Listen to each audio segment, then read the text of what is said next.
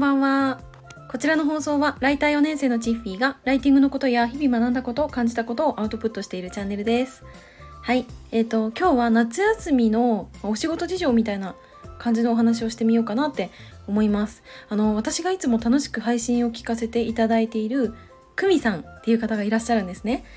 はい。で久美さんはあの10年間お家でお仕事をされているということで、まあ、そんな久美さんのリアルなお仕事事情をスタイフでもたくさんお話をされているのとあとあの久美さんねライティングとかウェブ制作とかあとねマーケティングとか本当に幅広く配信されているので私自身すごくいつも勉強になってるんですね。あとはあの説明とかお話の仕方がすごく論理的で私にとってはめちゃくちゃ理解しやすいです。はい、久美さんいつもありがとうございます。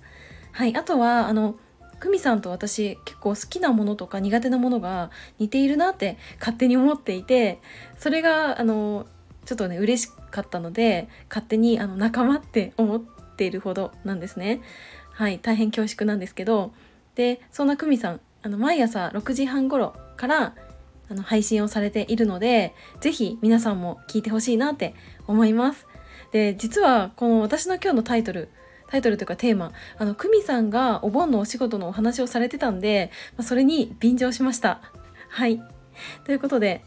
私の、まあ、お盆のお仕事事情についてもお話ししてみようかなって思います。はい、で私は8月の9日から夏休みということでもう夏休み真っ只中なんですね。でいつまで休むかっていうのは正直決めてないんですけどあのー、普段ライティングのお仕事をさせていただいている企業さんはもちろん、えー、と明日8月11日からお盆休みに入るんですけど私は特に何も変わりなく、うん、お盆休み中も、まあ、お仕事やろうかなっていう予定でいます。はい、それでうんと3ヶ月ぶりくらいかなに千葉の実家に帰省しようかなって思っていたんですけどちょっと見事に台風が直撃しそうな気もしていてでまあ、ニュースとかでも新幹線運休するかもしれないっていうことを言ってるので果たして帰省できるのかどうかっていうところなんですね。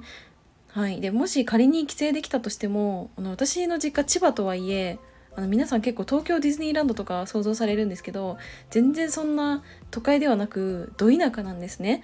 はい、なので結局周り何もないから、お家に引きこもってお仕事するっていうことが多いんですけどうんだからね今年もまたお仕事かなっていうふうに思ってます。はい、で私みたいにこのライターとかあとクライアントワークをやっている方って忘れずに確認しなきゃいけないことがそのクライアントが長期休暇に入る前かなって思うんですね。うん、例えばなんか納品のスケジュールが変則的になったりとかあと、まあ、長期休暇中は問い合わせ対応ができなかったりとかそういったこともあるので、まあ、そこは必ず私は確認するようにしています。はい、あのゴールデンウィークとかお盆休みとか年末年始かなって思うんですけどそれで今回もあの8月に入る前にクライアントにちょっと確認してみたんですねそしたら、まあ、納期は普段通りで同じでいいしあの週にね何本っていう決められた本数で大丈夫ですってことだったんですよ。あとはあの問い合わせなんですけど、まあ、基本的にそのクライアントさんとは長くお付き合いしているのであんまりその緊急の連絡っていうのはないんですけど、まあんまあね、どっかでね怪我してあの手がちょっと使えないとかうんちょっと入院しなきゃいけないとかそういったことも、まあ、ないとは言い切れないので、まあ、念のため連絡っていうのはあの確認はするんですけどでそれと合わせて私は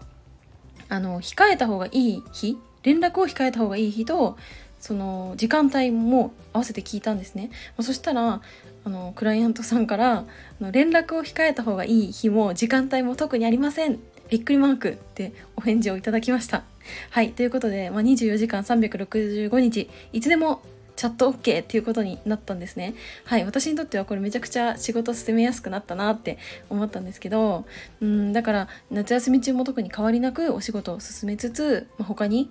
やるべきことをやりつつっていう感じで過ごしていこうかなって思います。はい、でただ最近はあのうんと毎日誰かしらと、まあ、Zoom でミーティングしたりしてお話ができてるので、まあ、去年の夏よりは一人で黙々と仕事をするっていうのは、まあ、減らせるんじゃないかなって思ったんで、まあ、これは良きかなって思いました。はい、それでは今日はこの辺で終わろうと思います。最後までお付き合いいただきありがとうございました。バイバーイ。